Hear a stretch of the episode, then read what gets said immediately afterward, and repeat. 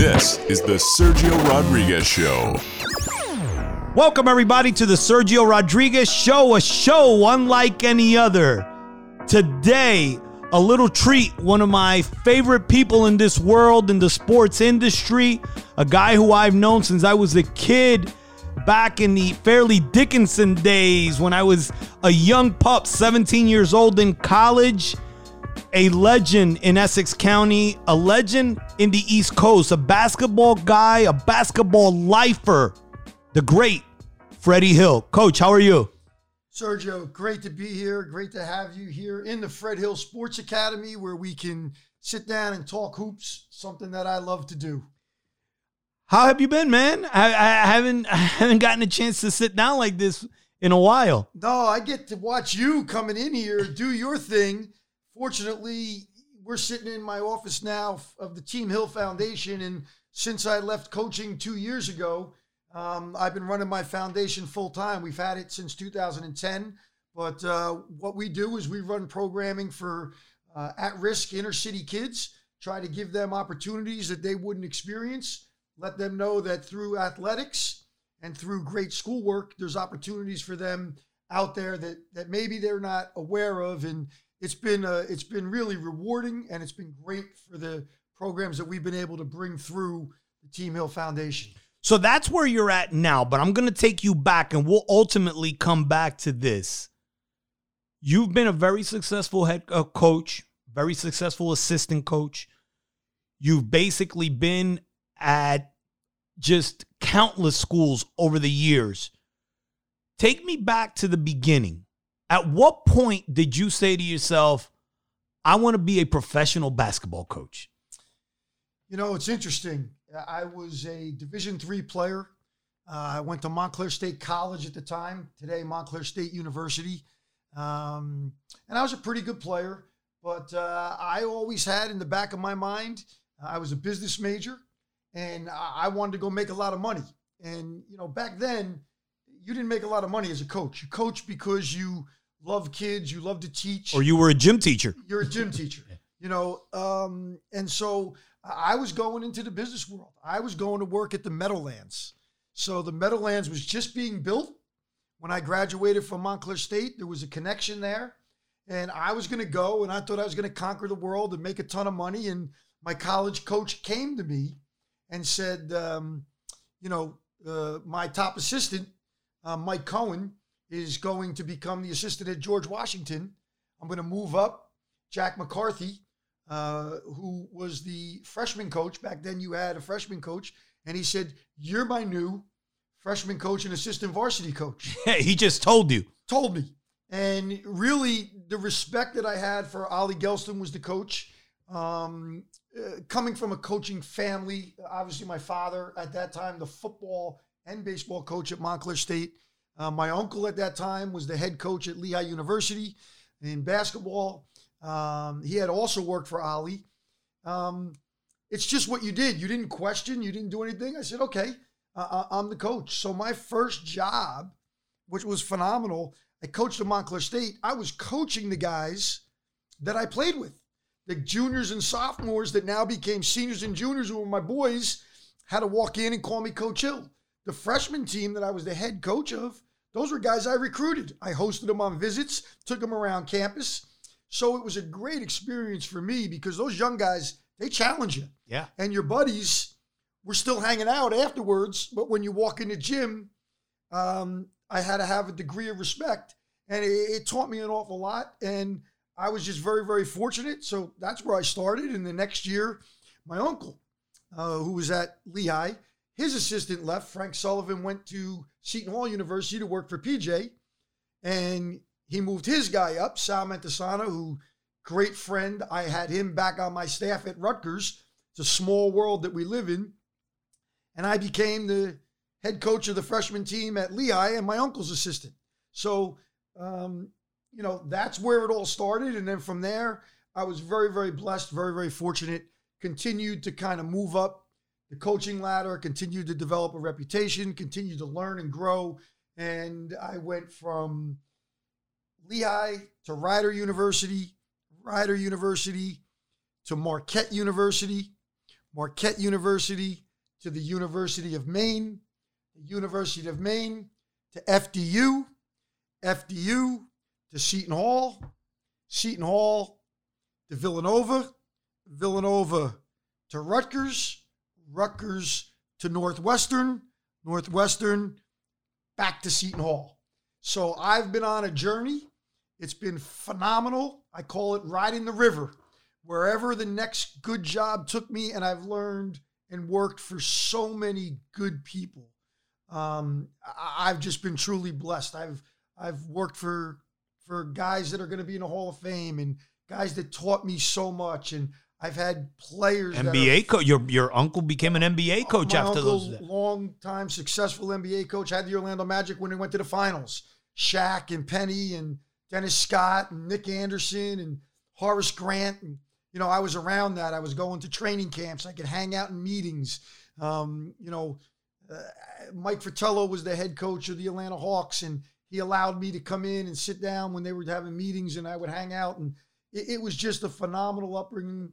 And then I had great, great players. You know, it, it all it's about players and establish great relationships and guys that were committed and coachable and wanted to learn. And those guys had some talent, and you know, we developed some of those guys. And you know, I'm sitting here looking because I have a new venture going on, and I'm I'm looking at I have a little what we call mail outs and recruiting NBA guards under Coach Hill that I'm going to send to some of these guards that I want to come play in our new basketball academy. Quincy Douby, Kyle Lowry, Allan Ray, Randy Foye, Isaiah Whitehead, Andre Barrett. I'm looking at that and saying, these kids are great kids. People don't understand the character, the work ethic, the attitude. They were phenomenal to coach. It wasn't us. We got great kids and we were blessed to have them and that their character was so good that they could develop and be the best and be elite.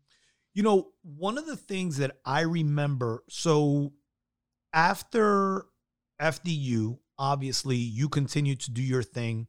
Obviously, I was out of school, but I always kept followed you because you gave me my first coaching opportunity as a gopher. It's really what I was around FDU, rebounding for the guys. And, you know, one of the things that I always appreciated about you was that you allowed me, even though I was working in the media, at the school, you gave me open access. You spoke to Coach Green at the time to allow me in practice because that was, you know, back then is not like now, where now there's open access to everything. Back then, nobody wanted, you know, someone that could put something in print or something out there. So I always appreciated that. And I always followed your career. You were always regarded as one of the top recruiters in the country. What was the thing that you tried to take with you all the time when you went on the road to go get a Randy Foye, to go get, you know, these guys that were eventually ended up playing in the NBA, but at the time you don't know how, where they're going to end up. You're just hoping to bring them into college to help you guys win games. But what is the one thing that you consistently preach to these guys to get these guys to not go to a local school and go with you to Villanova when they could have gone to other places? Well, I, you know, it's hard to really focus in on one thing. People ask that question all the time. And, you know, it really comes down to from what other people tell me and just the way I was raised. Um, I'm honest, I'm, I'm genuine. Uh, these are the words that other people have used to describe me. Uh, Bobby Hurley's of the world, Andre Barrett. You know, he, he had a great quote. Again, I've got my mail out sitting in front of me, and you know, uh, this is Andre Barrett's quote. He made my family feel really comfortable. He made us feel like he was a friend of the family, not just a coach. He has a unique style. He is very genuine, you know. And Quincy Douby, you know, long quote, but the, it ends up with everything he told me would happen whenever we began working that first day came true. I, I don't try to sell any school I've ever been at is not the right fit for every player. One of the things I took a lot of pride in is finding the right fit. So, you know, recruiting a player to the University of Maine is different than recruiting a player to FDU. It's a different environment, it's a different type of player, and you want to get a guy that's going to succeed in the environment and the level that you're at. And I've always developed relationships at a very early age with guys, and all the people around them to make sure it was a good fit. And most guys can't walk away from a talented player, but I've walked away from a lot that I didn't think was a good fit because they're not going to be successful. And fortunately, I had an eye for choosing and doing a lot of homework to get the right guys at the right school. And those guys usually turn out to be pretty good players. Obviously, they have to have talent, but then when you add everything else in, those guys are the ones that are successful. As I was going through my history, the one thing that I really take a lot of pride in, and it was very interesting, and I didn't know it because this is a funny story. So, two years ago, my alma mater, Montclair State University, was open. And I was interested in going back and being a head coach. I thought it would be phenomenal to end my career where, Where I started. it. Okay. And I thought I would go full circle, and I've had a phenomenal career. And certainly, you know, we were paid very handsomely as an assistant, as a head coach at the highest level in the Big East, and to go back to a Division three level and make Fraction. a, a a small, fraction. of what you're making. But it- it's my passion, and I just thought it was the coolest thing. And I didn't get the job because they didn't see where my career translated back to Division three. So you basically a were overqualified. I was overqualified, which to me blew my mind. As an alumnus, former player, captain, won a championship, which since that time when I graduated in 1981, they've won one other NJCAC championship.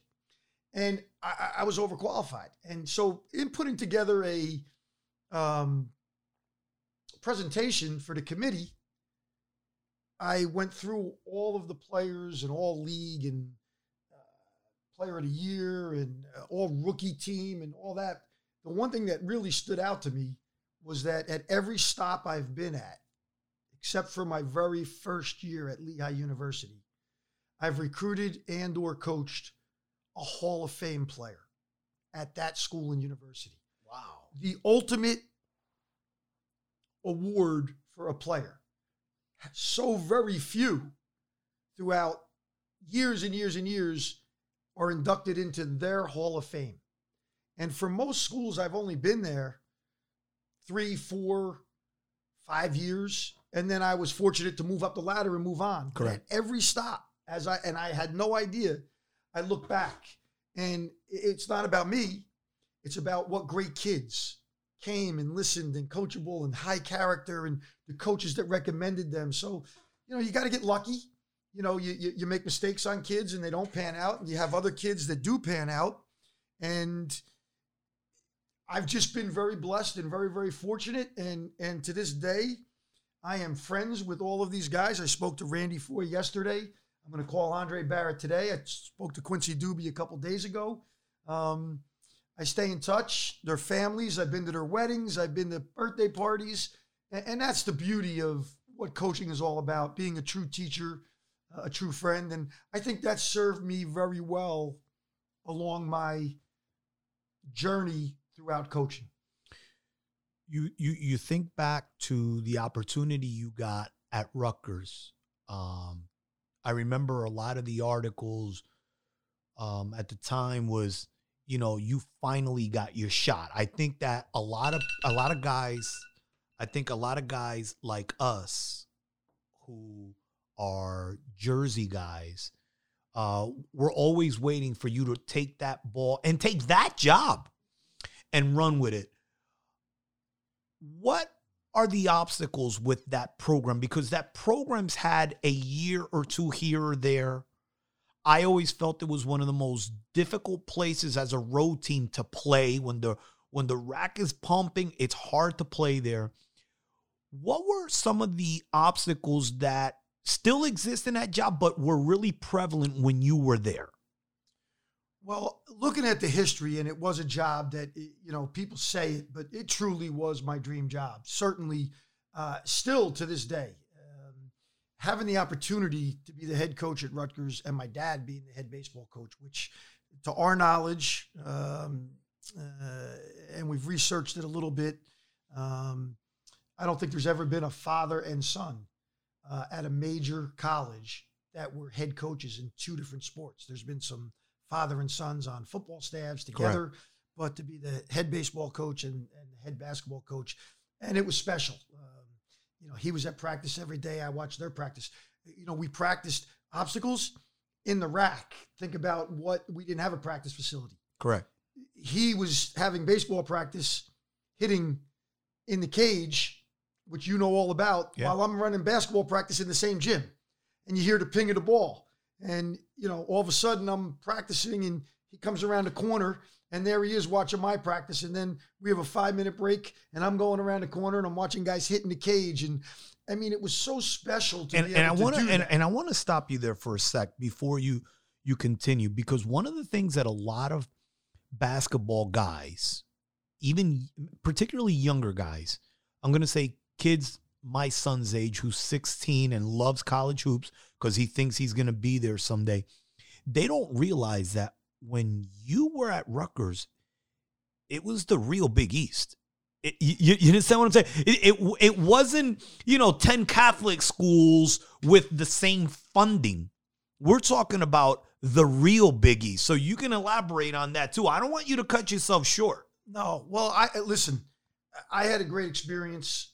Um, it certainly didn't end the way I wanted it to end, but uh, Bob Mulcahy, who hired me, is one of the greatest athletic directors, one of the greatest guys. Um, I have the utmost respect, and I think when you go back to saying what you're saying, I, I think the problem um, is that Rutgers always thought that they could get there quicker, and it takes time when you don't have the tradition and history of the great programs. That is the biggest thing. Somebody was talking to me the other day, and I forget what program we were talking about. Um, and I said, you know, you got to understand um, tradition and history mean a ton when you're talking to parents and you're talking to AAU coaches and high school coaches and these schools that traditionally have been there. And if you go back and look, yeah, you'll get a school that pops up every once in a while, but I get go back over the last 40 years and the top 25 is The top the 25. top 25. They're not much different. One comes in, one leaves, go to the top 40, interchange those. You get a program like Gonzaga today that, you know, really takes it to another level. There's outliers, but the top 25, the blue bloods are the blue bloods. Coach, my we're watching. You know, I'm a St. John's fan. We're watching St. John's game a couple of weeks ago. They put up a shot of the top 10 winningest programs of all time, and St. John's is on there. And my little guy says to me, when did we win all those games? because they have not lived what we lived with St. John's, right? So that's that that goes to what you're talking about. But the coaches and AAU coaches know. Yeah. So they have an advantage trying to get back. When you're trying to build, it's a little bit different. What I've always felt is that coaches didn't get enough time at Rutgers to build their program. And build relationships. It- it- the relationships for me were there. We recruited the best kids that they've ever recruited. But a couple of them transferred, which has always been a problem at Rutgers. A couple of them never got the opportunity. Our best year, my last year, I was playing all freshmen and sophomores. If we would have kept that team together for two more years, Correct. we would have been very, very good. And you're talking about, again, a Big East. And everybody's talking about the Big Ten this year. And I think it's a very good conference. And it's very deep and there's parity, but it doesn't compare. And I've watched It all does the not. games. It does not. The old Big East, and I, I'm going to give it to Rick Pitino, and, and he's the one that said it. That's a guy that's, you know, been everywhere, won national championships.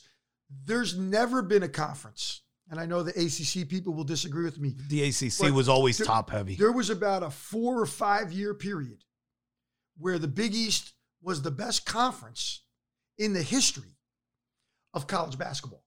And what I looked at at that time when I happened to be coaching there, so that was a challenge unto itself, um, was the amount of pros. So anybody that wants to go back, that's a statistic nut, go back and look up the number of pros that came out of the Big East in those years, 2000 and you know, let's call it 2004 to 2012, somewhere in there, maybe 2002 to 2012. Look at the number of pros. There was one year that there were like 12 to 15 guys that were either first or second round draft picks. Coach, You the can't thing. find that today. Coach, the thing is that league was full of guys also like Marcus Hatten, a guy who never played in the NBA, you know, like never had a career, had a cup of coffee with the Clippers, but I'm talking about here's a guy that was a top 10 player in the Big East. And you know, the NBA is different because a lot of times it becomes a size thing, speed thing. Can you defend? Can you create this? So it, it but everybody had two or three pros on their team. They might have been European pros, but at, at the end of the day, they had one NBA guy, two pros at, that that somebody that could win a game for you on any given night. In that four or five year period, again, I didn't do any research to talk about this. Go look it up. Most teams had one or two NBA pros. Not only did they have NBA pros, they had NBA All Stars, guys that turned out to be NBA All Stars. So when you think about the difference, how hard it is just to be a pro, like you said, guys that were tremendous and go to Europe because they can't quite get to the NBA. And you're talking about teams that are turning out two NBA guys, and one of them's an NBA All Star in their career. There was no better basketball at the time. I laugh because, you know, I wanted to fire my schedule maker to a certain level. But since I was the schedule maker, I I couldn't really do that. My mother would have got mad at me. But I always tried to give my kids the best competition and and the greatest experiences. So one year we played the number one, two, and three school in the country in the same week. Again, I don't think there's ever been a coach or a program anywhere that's ever done that. And it just so happened to be the Big East was so good that number two and three were Connecticut and Pitt, Let me guess the number one team. North Carolina. North Carolina. Thank you. And so our last non-conference game, we went down to North Carolina and played North Carolina. They beat us pretty good. Came back again with a very young team, starting two freshmen. Pitt was number three in the country. I believe it was Pitt three and UConn two. Might have been the other way around. We were up four with two minutes to go at home against Pitt. And my two freshmen made two defensive mistakes. We wound up losing the game by three or four. Then went up to UConn and kind of hung tough for about 30 minutes and then got beat. We played one, two, and three. Like you talk about trying to build a program and playing freshmen and sophomores and trying to do that, but it was great experiences. And that's where I thought those kids, if they would have finished their careers and we could have finished with them getting through their senior year, we recruited the first McDonald's All American in, in Rutgers history and Mike Rosario. You know, we got Gregory Echenique a year early, or he would have been a top, Venezuelan kid, right? yes, he would have been a top 50 to top 25 player. He just came out of school a year early, so he wasn't ranked. He was ranked in the top 100, but Dane Miller, uh, uh, potential to be an NBA player. Like we had great, Hamady N'Diaye we had, and he was an unknown, and we took him and he played in the NBA. Um, so, you know, there's a lot of challenges. I think Steve Pikiell's done a tremendous job. I think he's gotten really good players that can develop. And I think the biggest thing they're going to do is they're going to give him time, no matter what. They've just went through a tough stretch. Hey, man, it's the Big Ten. It's not the old Big East, but it's really good basketball. You're going to go through tough stretches. Correct. You're going to have guys that have an off night. I don't think that there's a, a, a pro there, a, a- can't miss pro. Correct. They've got a few guys. Geo Baker might have a chance. Um, you know, uh, Ron Harper Jr. I love. Watched him since he was a freshman at Don Bosco. Thought he was going to be a stud. His dad was a late bloomer. I think he's got a real chance. But they don't have can't miss guys. You know, you talk about the old Big East. You talk about Patrick Ewing. Well, you know, everybody knows. You know, he, he, he, he he's a stud. You know, um, you know, and you could go through a list of all the guys that UConn has had. You know, when we were at Fairleigh, we played UConn in the NCAA tournament in 1998. Yeah. UConn was a two seed. We were a 15 seed, which I thought was a bad seed. Correct. I thought if we were like a 13 or a 12, we could actually win. We had a hell of a team. Elijah Allen, Rashawn Turner, and Cast. Was that the game that Elijah went off for the f- like 40 something points? 43 against Yeah. UConn. Okay. Okay, Khalid El Amin. Yep. Okay, Caron Butler, uh, uh, Jake Voskuhl, um, NBA guys. Yeah. The next year we lose by four. He has 43. Rashawn Turner has a has a so-so game for him. The next year, that same UConn team wins the national championship. Yeah. And so, you know, when you're talking about teams like that, it's just a little bit different. But I think continuity for Rutgers. I think giving Steve the opportunity to to build his program. I think getting guys to develop.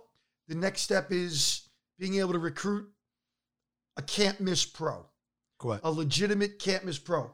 That he now has a wonderful practice facility.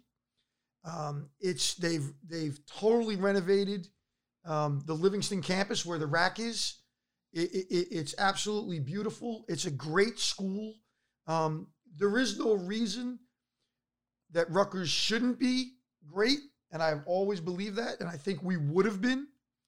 Um, we didn't have the same resources that they have now, but we would have overcome that. You got to overcome certain things. Um, I just think it takes time, and people are impatient. And you know, they say, "Oh, well, it happened over at this university in five years. Why doesn't it happen here?" Well, sometimes it happens that way, and there are certain lightning in a bottle type of programs that can develop very quickly. But there's a lot of things at Rutgers. Uh, I think they have great leadership with Pat Hobbs there. Um, uh, Greg Schiano, I thought did a phenomenal job when I was there. And I thought he was the only guy that could come back and redo and re energize the state, re energize the program. It's going to take a little time, but he's going to get that done. Um, a- and, I think that it's all in front of him. It's just everybody wants it yesterday, and it's not happening that way. It, it just doesn't. It doesn't happen overnight. Speak to me about the current Big East. Um, it seems to me that they're in a little bit of a crossroad where Villanova has become a blue blood. What Jay Wright's done there, just just about similar to what Thompson did at Georgetown, Carnesecca did at St. John's, where you knew every year they were going to be good. The Big East is in search of a second team or a third team that can consistently challenge Villanova at the top from year to year. The league is good, but I think that there is a separation from one to two. And then I think two through nine is really good. Anybody could beat each other. But if Creighton doesn't become that team, or Marquette, who's been doing a great job recruiting the bunch the last couple of years, but hasn't punched through, if nobody does it, are you going to get that same type of ACC effect where we always talk about the two or three teams in the ACC and then everybody else? Well, first of all, tremendous analogy between Jay at Villanova and John and Louis, St. John's and Georgetown. Um, but let's just go back to what we talked about. Okay. Continuity. They were there forever. Correct. They developed an identity. Jay's been coaching at Villanova now for 20 years. People forget he was even at Hofstra. It, it, it's been a long time. I, I went with Jay to start the program from day one. Okay, people forget how we struggled. We brought in a phenomenal class, the number three recruiting class in the country. Randy Foye, Allan Ray, Curtis Sumter, Jason Fraser, McDonald's All American. He would have been the first pro, except for injuries. Curtis Sumter was a pro, except for an injury. Randy Foye had a 10 year NBA career. Allan Ray was a free agent and made the Celtics before he decided to make more money and go overseas. We backed that up with one of the toughest, greatest guards that's not an NBA player, and Mike Nardi, who was a leader and just tremendous basketball IQ. And he was the straw that stirred the drink for us. And then followed that up with Kyle Lowry, who is another pro, not just a pro. He's an all star. Yeah. Those are the type of guys we're talking about. So great analogy with what we were able to do there. Um, like St. John's, like Georgetown, things have changed in the recruiting world. St. John's used to get every kid out of New York City. Well, the, the Catholic League today is not a, it's a shell of what it used to be. Correct. So coaches aren't just sending guys. Louis came from the Catholic League. They sent guys to St. John's. Today, guys leave the city and they go to prep schools all over the place. TV's hurt that too, right? Because now if you're if you're the father of a 17 year old guard, you don't have to send him to Seton Hall or St. John's to watch him play. You could send him to you could send him to Butler and watch him on TV every game. Without question, but I really think it's more the dynamic and the relationships and the changeover.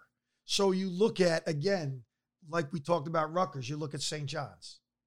For whatever reason, changeover. Changeover. Jarvis, Lavin, Lavin, Norm Roberts. Norm Roberts, Mike. Yeah. So there's no consistency, no continuity. All those relationships that Louis had, the relationships that Big John had, the relationships that Jay has, they've been developed over 20 years now. You're going to go to certain programs, get certain kids, you do right by kids. And you know where to go. I think that's the biggest thing. You know what? I, coaching softball for for 25 years and recruiting and sending kids to college as a high school coach myself, where I go as a travel organization to recruit my kids, I know what high schools to go to. And I know what coaches I can call and trust when they give me a breakdown. But I know where a kid's gonna go that's gonna fit my program too, right? So I know that a kid from a particular neighborhood is not gonna fare well with me. You know, just because I know whether how the parents there might be too high maintenance, they're not going to accept the role. So, yeah, I could see, but it's the continuity of 25 years doing it. We just talked about great fits.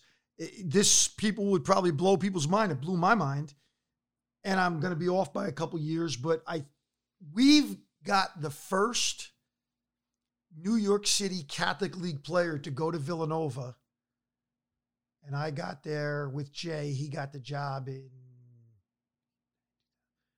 2001 or 2002. Now I can't really remember in, in my Because you're getting older. because I'm getting older. They hadn't had a New York City Catholic League player at Villanova, Big East Two hours Catholic away. school, two hours away, I believe since 1986 until we till we cracked through and we got those guys, which were Allan Ray at St. Ray's, uh, Curtis Sumpter, uh, Bishop Loughlin. Those were the guys that took a chance on us, came down the turnpike through relationships that Jay had from Hofstra, through relationships that I had from Seton Hall, through relationships with guys that trusted us. And now, you know, go back and look. And, and then Jay established relationships with the Maryland, D.C. area. And now you look at all the guys that have come through his program.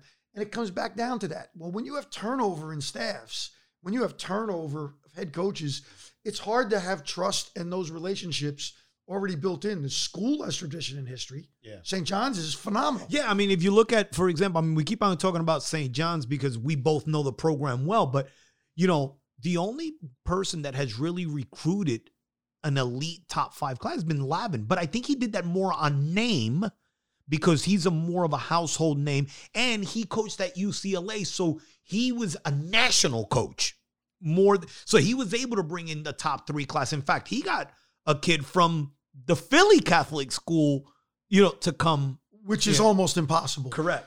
but yes, Lav could recruit nationally, and he had he was on TV. He was at UCLA. He didn't do it the traditional way at St. John's. which Correct. You don't have to, but it wasn't like he walked into St. John's with all established relationships in the Catholic League in New York City Correct. and said, "I need one, two, three to make it happen." That's Yeah. not how he did it. Correct. Norm Roberts tried to do that because he was a New York City guy. Yeah. So again, there's a lot of different ways to walk down the street, but when you talk about Villanova leading the Big East, um, you know, it, it's been a godsend for the Big East because it's a very, very good conference.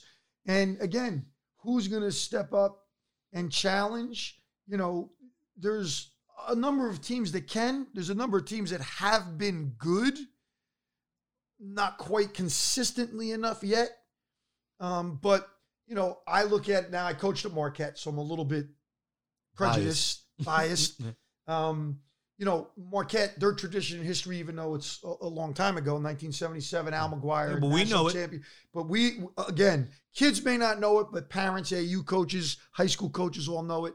I, I think they have a real chance. It- it's a phenomenal city. They've got great support. They play in an unbelievable arena. A- And I think Woj has done a He tremendous gets after job. it. He gets after He it. He gets good players. Um, you know, he's he- he's had a couple speed bumps because the guy's transferring or whatever. But I think they have a real chance to be that established program. I know he's been there now seven, eight years, I believe. Um, you know, but he's got to get there again. We're talking Jay Wright's in season 20. And I, I think uh, Woj has been the NCAA tournament two or three years out of his seven there. He's just got to now get there. The next step is the hardest step. You know, St. John's has to rebuild. Uh, Seton Hall has has been there four straight NCAA Knock- tournaments, knocking on the door. knocking on the door. We won a Big East championship in 2016. Um, you know, we haven't really been able to get that next great can't miss pro, which I think takes you over the top. We, we, we just we're a little bit short in the NCAA tournament, haven't been able to win. That's the next step. When people talk about programs, Jay's won two national championships. They've been to Elite Eights. They've been to Sweet 16s. You know, uh, Woj has made it to the NCAA tournament. They might win one game, lose. Um, you know, Seton Hall's been Same thing for Z- well Xavier, Xavier's been to a couple Yeah. Sweet 16s, maybe an Elite but Eight. they had that class. But again, now it, it's just not the consistency that Jay has done it with. You know, uh, Seton Hall, we went to four straight NCAA tournaments, but we've only won one game. So it, it- those teams all, and, and I think that they're all there. Creighton, like you talked about, they phenomenal fan base, great arena, great school, um, uh, hell of a coach. Uh, I think that you know, again, they're ranked. I don't know, somewhere eleven to fifteen in the Yeah. country. I'm not quite sure. Yeah. Like in, in the old days, Yeah. the old Big East, the old uh, they're a top twenty five team. But you know, when you're talking about really breaking through, They're not they- winning a national title. I mean, as good as Zegarowski is and that crew, they're just deficient. Well, you, you know, a national title, when you look at it, You you, need a lot of luck, No, you need a lot of luck. And once you get to the tournament, you Anything know, you get there. I mean, going back to my first time at Seton Hall, And Butler made it twice. Yep. And going back to my first time at Seton Hall with Tommy Amaker, we had an average team the year we went to the Sweet 16. And we beat Oregon in overtime. Then we beat Temple in overtime. And we lost to Oklahoma State by two. Was that Big Country Reeves team? Um, that was Big Country and um, uh, the point guard That had the guard. uh, yeah. on TV. yeah. Um, I can't think of his name. Doug Gottlieb. Doug Gottlieb. Thank you. Um, and you know, you win that game. The next game, I didn't think we could win. It was Duke and Florida with a young Florida team. Florida upsets Duke, Yeah, and now you have a shot. and now you, you, you, Yeah. you know you, you, throw the ball up. You never know. Florida went to the Final Four that year. We could have, you know, we thought we matched up pretty good, and they were young, and you know, we had an average team. We we needed to win the last game of the year to get into the NCAA tournament. We were 10 seed. So once you get to the tournament, you never know. But when you look at college basketball and you look at this year, and you look at the teams, you look at the Big East, you look at the teams, you know, Gonzaga and Baylor cut above everything that I've seen on TV. 100%. You know, uh, I, I like Texas. Texas is good. And, Okay. and I'll tell you what, he needed this year because he was a bad year away from getting fired there. He- he- Shaka- Shaka again, was- taking that next step, Yeah. and you know what people on the outside perceive, but um, Texas Football know, school. Villanova's number three in the country right now. Uh, they shoot it. Do they have all the pieces to make a run again? How can you count them out? They, they, they've been there, they've done it. The program, the character of the kids, the culture in the program is set to win a national championship. So you gotta you gotta count them in, uh, even though they might not be as talented as some other teams that Jay has had, but they're going to be there at the end of the day. Virginia, another team with culture. They've been there. They understand. Are they as talented as the last couple of years? No, but I'm watching them play. They defend. They they they play a very Um, It's a methodical. You, methodical offense, but they're very efficient. you know what worries me about Virginia? Now, they won one. They got one. So I, I so I'm gonna have to eat a little crow because I never thought they could do it. Problem with a team like Virginia is they will find a way to keep a team who's not as good as them in a game. And if that team gets a five minute stretch where they pump in a couple of threes, they're in a dogfight. Okay. So, agreed. Think about Princeton back in the day when they were Mhm. terrific. They didn't blow many people out. You never got blown out. It's the style of basketball. But you just said it. You nailed it. Virginia lost to a number 16 seed the first time in NCAA history, came back the next year and won the national championship. You'll never see that again in our lifetimes and many more. Yeah. And and yet, yes, style of play, but it gives them a chance. It gives them a chance to win the whole thing. So when you're looking at some of those teams, I just think that there's a lot of teams that you know you could get hot. I, I, I I've seen Michigan play now twice on TV. The two times I've seen them, they've been phenomenal. I haven't seen them enough to say are they in the Gonzaga Baylor. I still think it's Gonzaga Baylor and everybody else. Houston, who people won't think about, tremendous defensive team. So, can defense get you to a Final Four? Offensively, they're average. Will they get better over the course of the year? You know, Iowa, phenomenal Offense, offensive team. yeah. On defense, when we're talking about now national champions, they're average. Yeah, when you got to So- play somebody that's as good as you. You know, so here's the thing about Michigan that I do like. That league and the different styles, similar to I think what the, the benefit that Villanova gets. So many different styles prepares you for the short turnaround in the tournament. So if you're Villanova and you're playing a a team like Creighton twice, you're going to be able to play with Iowa. It's kind of, you know, that offense style of, of, if you're playing St. John's, now you know how to play 94 feet because, you know, so you get a chance to see a lot of different things. Some of these leagues are cookie molded. Like I look at the ACC, other than Virginia, everybody plays the same way. without question, the more diversity in terms of style of play that you play against, the more prepared you are, and you've seen things, especially in short turnarounds. I always felt that was um, the advantage when you get to a tournament. Teams that played a one-three-one zone, you might there might be five teams in the country, and you don't see that all the time. Yeah. So it's tough to make that adjustment right away. Now, usually better players kind of figure it out, but once you get to the NCAA tournament, even if you're a mid-major, you're the best mid-major Yeah. team in your league. You're pretty good. Well, think Low about it, coach. If you hang you know. in the game for 25 minutes and now all of a sudden you bust out the 1 3 1, now that's going to keep you in the game. I do want to ask you two things before we move on to your school. Speak to me quickly about, in my opinion, the best coach, with all due respect to Jay Wright, the best coach in the Big East, Ed Cooley who I believe does the most with the least. See, because I personally believe that Jay runs the best program in terms of bringing in players, fit the system. But every year, every November, you look at Providence and you're like, ooh. And then you look up every March and he's in there. They figure it out, coach. Man, he can coach. Ed's a tremendous coach. Again, no disrespect to Ed.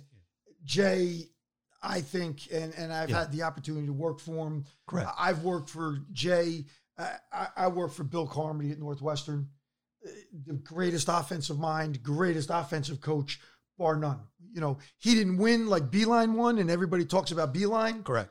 Those are two that are guys, when you talk about offensive basketball, nobody better. And, and he's right there. What is it those guys do? Just the ability to help you create space? great spacing, great concepts. They get the right players to fit what they want to do. They make adjustments for the players that need to have more creativity.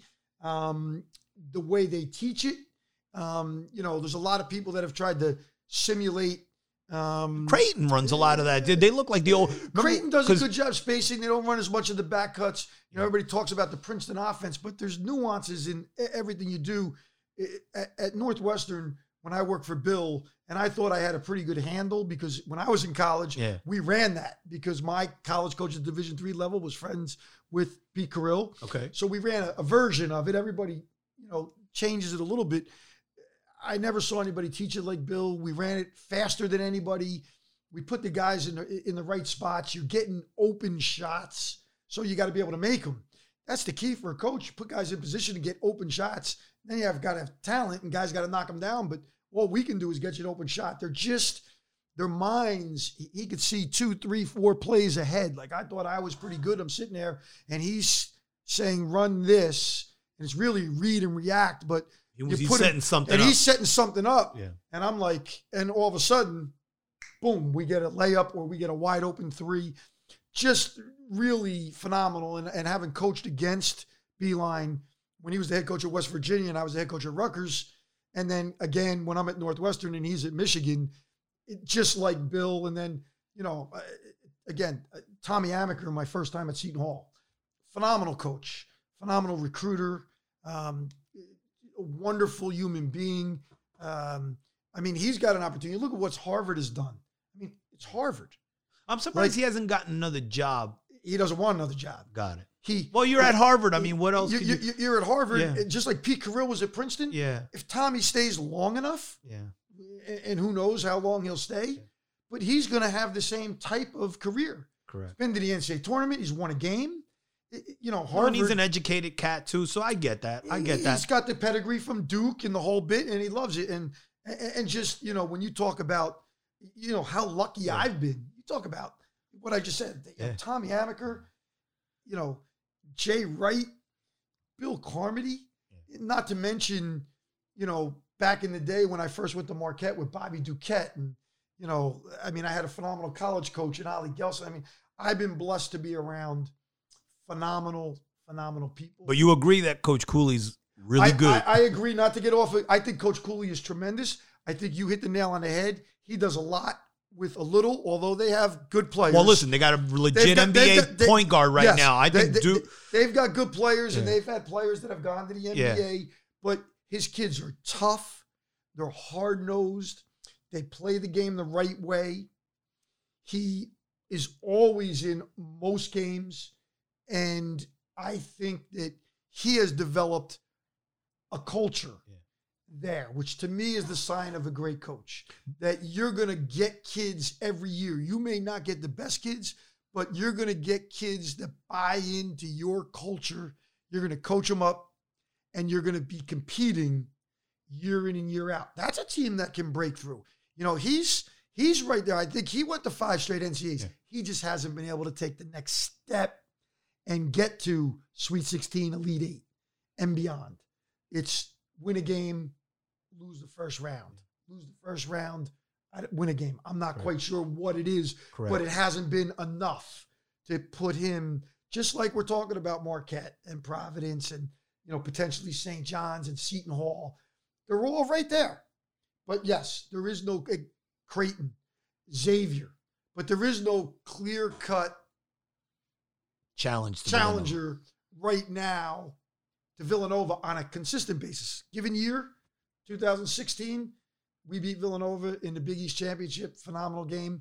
So we win it. The next year, we have a chance to do it again, and they make a tremendous offensive rebound stick back, and they win it.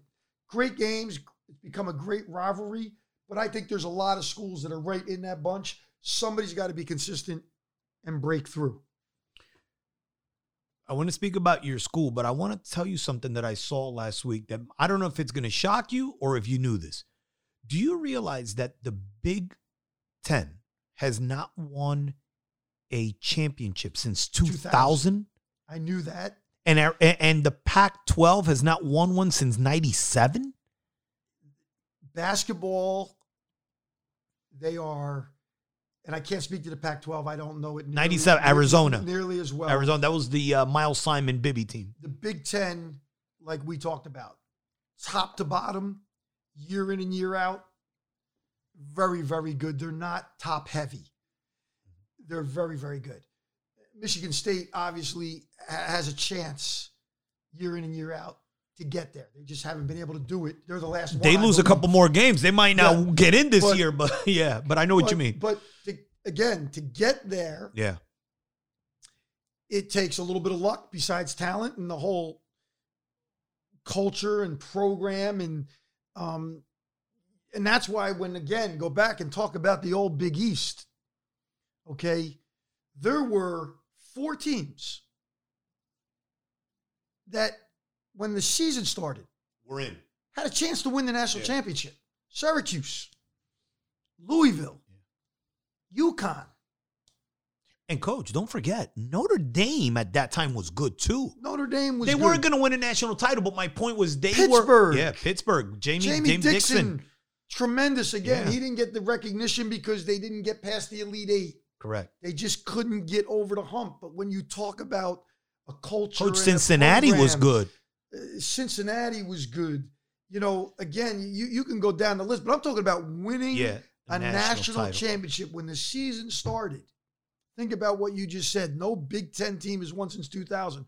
When the season started in the Big East, there were four teams that you said, "Ooh, they could win a national championship. Ooh, they could win a national Yeah. championship," and one of them usually did, or was in the Final Four. Yeah. You know, again, it takes a lot of luck to get through the whole thing, and that's what you're talking about. The Yeah. ACC every year, with the exception of this year, maybe last year, you know, North Carolina and Duke in the beginning of the year, Yeah. they can win the national championship. Correct. And one of them's usually in the final four.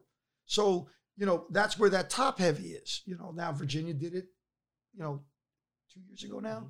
So again, the depth is great in the Big Ten, but they just haven't been able to get Break over I mean, Michigan, Beilein, their team Yeah, and they almost got there. almost Yeah. almost and and you know again it, it takes a little bit of luck I- I- you know gonzaga's been tremendous and they've gotten there but they, they, They, haven't broke, broken you through. know either. like you said you look at butler and who would have thunk two of them in they had a, two two and four years a mid-court shot that almost went in too. Uh, you know again that you, you got to get through those things and we'll see but uh, there's much more parity today in college basketball than i think ever than ever before Speak to me about your school, man. What, what, what's what's this about? Your your is this your final venture? uh, you, you never say never, but um, I, I'm really excited. Um, having talked to all my ex players and and being away from the game in terms of mentoring young kids and teaching. And Where were you to mentor me? Well, I guess you did. Yeah, a little bit. Hey, listen. You know, every student doesn't listen, and, and I can't make everybody a superstar. You made a lot of money for guys that graduated from Newark East Side. Yeah, yeah, yes, I did. Um, but uh, it, it, it's it's it's those guys, you know. Like I, I, you know, again, what gets me excited, um, Darnell Brodie, uh, is he's at Drake right now, and he didn't get much of an opportunity. I saw Darnell as a freshman at Eastside, and this is what gets me excited. Um, you know, he's a freshman at Eastside High School, and I see a big kid that's raw, um, with a little potential, and I- just kept kept going back, and I've had great luck and success. I, I- think um, Anthony and, and Garvin run. A, you talk about culture and and a phenomenal program with tough inner city kids and teach them the right way to do things. And you know, here's a kid I, I had Randy and. Um, he's like a son to me, and so I go back and I go back, and I've been fortunate to get good guys out of there. Um, Ish played for us at Seton Hall, and Corey Chandler down at Rutgers, and I'm watching Darnell Brodie, and you know I, I think he's got a chance. And we bring him to Seton Hall, and you know we never never really gave him a chance, and you know he decides to transfer, which I think was the right move for him. And you know I get texts from his dad all the time. He's playing for Drake, and they're undefeated. You know, I think they're 14 and 0. And, you know, player of the game last night, they're, they're, playing a, a very, very tough uh, Missouri State team. And, you know, 16 points, 15 rebounds. Here's a kid that never got off the bench, never got an opportunity, and stuck with it. And, you know, I, I've been very fortunate to be part of his life, and they let me in. And, and I love mentoring kids and seeing kids develop and giving them opportunities, getting them. I helped him transfer um, when he made that decision to leave because again, every situation isn't right for every kid. It's no disrespect to Seton Hall. It wasn't the right fit. Correct. And and I pride myself on the right fit. And if it's not the right fit, well, I'm going to help you. And uh, so, make a long story short, um, I'm going to open up the Compass Basketball Academy, and it's a fifth year program, a gap year for kids. But I'm not looking for the high majors. I'm looking for the Darnell Brodies that the kids that are a little bit under recruited. Um, he only had one offer, which was ours in the Big East. Uh, kids that might be Division two players that, with a year of development, will get Division one scholarship offers. Maybe a low major Division one scholarship kid that, for whatever reason, didn't get a mid major, a high major offer, wants to come and develop. Our program is six hours every day of basketball. Um, we have academic components in place, life skills, a mentoring program that I think is off the charts uh, for these kids. I, I think it's the best education that they could get. Where, where is it going to be based out of? We're, we're basing it out of the Fort Athletic Club, which is um, down in the Red Bank area. Um, and it's just a, it's a unique concept around here. It's kind of like going to prep school, but you're not sitting in the classroom not sitting- experience and repeating your senior year. You're you're you're doing an hour a day of shooting and shooting drills. Um, you've got two hours a day of strength and conditioning, speed and agility. So the biggest difference at any level, every level you go to, the biggest difference is strength and conditioning, speed and agility. Correct. From high school to college, college to the NBA, ask any player, that's the biggest difference. Well, we've hired Rich Dalatri, who was the strength and conditioning coach for the New Jersey Nets for 22 years. He's our director of player development. Uh, associate head coach Tom Baris, who's been a college head coach and he's been in the NBA in various capacities, including an interim head coach for a couple games for the last 30 years. Uh, myself. Um, we've got an academic advisor, community relations coordinator who's a professor in college at Rutgers and Seton Hall. Uh, our director of basketball operations is uh, Trayvon Morton, who was at Seton Hall for six years during our successful run in a multitude of capacities. Um, we've got uh, Kenny Pignatello, who's been a high school coach for 30 years, who's helped guide young men and get them college scholarships, the process, and knows everybody and, you know, is a recruiting coordinator. So, and a college placement advisor.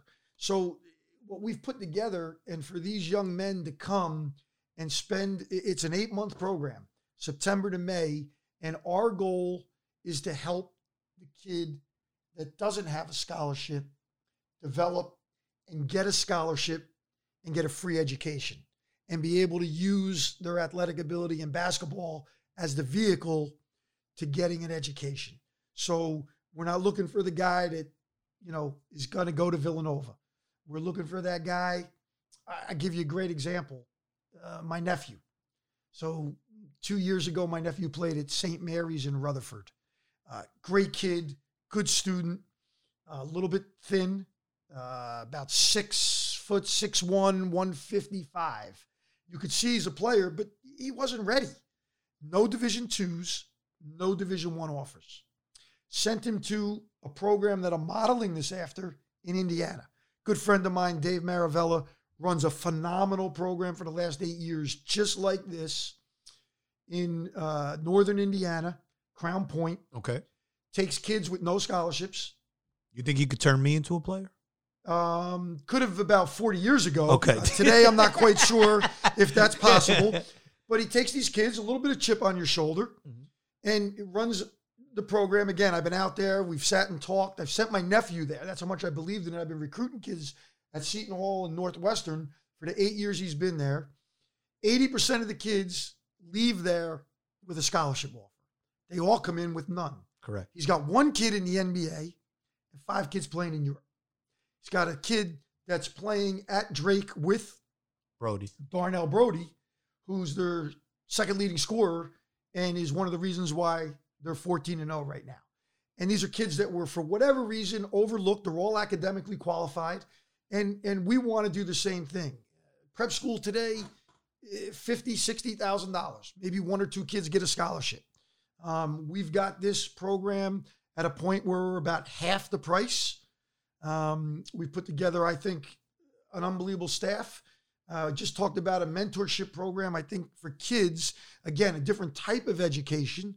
Um, all my ex players are mentors. What does that mean? You come and play for us at the Compass Basketball Academy, and Randy Foye is going to be your mentor. Correct. And you get to call him, have a personal relationship. He's going to teach you all the things that he learned going from high school to college, what to expect, how to be a, a professional, quite honestly, even though you're going to be a student athlete at college, how to navigate that, how to do that, how to work and be a pro. Which is harder now with the social media and, uh, and people pulling you in different directions. one of the biggest things that kids don't know how to do and are not taught is how to be a winner, how to be a pro, time management, accountability, all the things we've kind of taken all of our experiences and it's a little bit NBA rookie development program that we've been fortunate enough to draw from. Andre Barrett is part of that. Um, he will be a mentor. Um, a little bit of the European model. Rich Dalatri after the Nets has been the number one guy over in Europe, Croatia, China. They bring him in there. He's the professor. He teaches them all the strength conditioning, player development. You know, Tom Barese being in the NBA, uh, me, you know, I always used to go to training camp, um, sitting on meetings. So we've taken all those experiences, my college experiences, and we've developed something that we think is um, unique, tremendous, gives them an opportunity to really spend the amount of time. You think about six hours a day. A high school kid might get two good hours a day of basketball. And strength and conditioning, And that's two hours for three months. i- i- Yeah. strength and conditioning is Zero. minimal at best. Okay. It's just they just don't have the Yeah. resources and they just don't have the time and the wherewithal. Here you're coming and you're getting six hours every day, Monday to Friday. Or we're going to play our games mostly on the weekends for eight months. You take your game to a completely different level. And it's been tried and true as I look at my nephew, who is now a freshman at Florida Atlantic to finish the story. No scholarship offers, not a Division two, not a Division one. Freshman at Florida Atlantic in Conference USA, getting 14 minutes a game as a freshman, That's and is going to turn out to be a hell of a player. And I can go down 20 guys from that program. So we're really excited. One, I'm excited. When does this kick off? We kicked this off. Well, we launched it on on our website. Yep. We've getting mail out as you can see. Give me the as- website. What is it? As we sit here, What's the website? uh, compassbasketball.com. Um, we, we start our program in September. It'll go September to May. And I- just can't wait. Like, I've had so much fun the last two weeks talking to parents again, talking to coaches about their players, you know, saying, listen, this guy's been recommended to me. Sounds like the great fit. The hardest part for me is that I'm not going to be able to get out and see these guys Correct. in our first year. And I like to get to know people, but I'm going to all my contacts that I trust. We want great character kids, kids that are very good students, academically qualified, that want to be players and get recruited to a higher level or be just more ready to go to college. They're going to be much more prepared than any senior in high school, no matter where they are, because of the amount of time that we're going to devote to their development. So it's exciting for me for those relationships. And it's exciting for me to get back on the court again and do what I love to do individual instruction and coaching and developing kids. It's all about the kids. We don't have any pressure. We don't have to win a game. It's like being the scheduling coach. Yeah. I'm the CEO. I'm not going to fire myself. I'm not going to fire Tom Barese. I'm not going to fire anybody on the Yeah. staff. Our goal is to help kids get better and mature and ultimately have great college careers by getting a scholarship for free. And then ultimately being successful, as I've always said, preparing them for the biggest game that they're ever going to play in their whole life is the game of life. And that's where, when I look at these guys and I talk to Quincy Douby and I see what a great father. He's a businessman now. He's going to be a coach. I look at Randy Foye, three beautiful girls that play soccer. His wife was a soccer player at Villanova. He's an entrepreneur. He gives back to the community as a foundation, gives back to North East Side High School. I look at Kyle Lowry. I look at Andre Barrett. I look at what these guys, they weren't only great players, they are successes in the game of life. And that is what any coach is most proud of. And now I think I can get back into it at a different level. Those were elite level players. I'm going to get elite level people and help them achieve their dream by get, exposing them, making them better, and giving them the opportunity that they aren't getting out of high school. And that's to get a free education by getting a scholarship to go on and further their career. Coach, you gave me an hour of your time, which is, I know you're a busy guy. I, I cannot thank you enough. I appreciate you. I always have. You are going to get the plug. I'm gonna I'm gonna my first donation to your company is gonna be that we're gonna give you a free commercials here every week on the Sergio Rodriguez show because I believe in you and I believe in who you are, my friend. Thank you so much for your time. Serge, I, I can't thank you enough. And again, uh, I think this is just a, a microcosm of everything we've talked about. You were a kid at FDU when we met, and you were rebounding for Elijah Allen and Rashawn Turner and great guys. And, you know, Elijah's a, high school coach now and talked to him the other day. He's part of this program and, and we're still friends today. And then I watch you and I watch you with your son and I watch you in the batting cages and I watch you with the girls that you coach. And you are every bit like all the guys I've just mentioned. It's bigger than anything that we're about you are a success in the game of life, giving back and mentoring other kids. And there's nothing better than that. So I appreciate the fact that you would take an hour and and take I'm not allowed to swear. So take my old rear end and sit here and spend an hour with me and go through uh, memory lane, Bruce Springsteen, glory days, because that's what we have left when we get to be our age. But uh, I am really excited about what the future holds. And I never say never, but uh, for today, nothing bigger than the Compass Basketball Academy and being able to help young guys achieve their goals and dreams. That was Coach Freddie Hill, and you've been listening to the Sergio Rodriguez Show, a show unlike any other.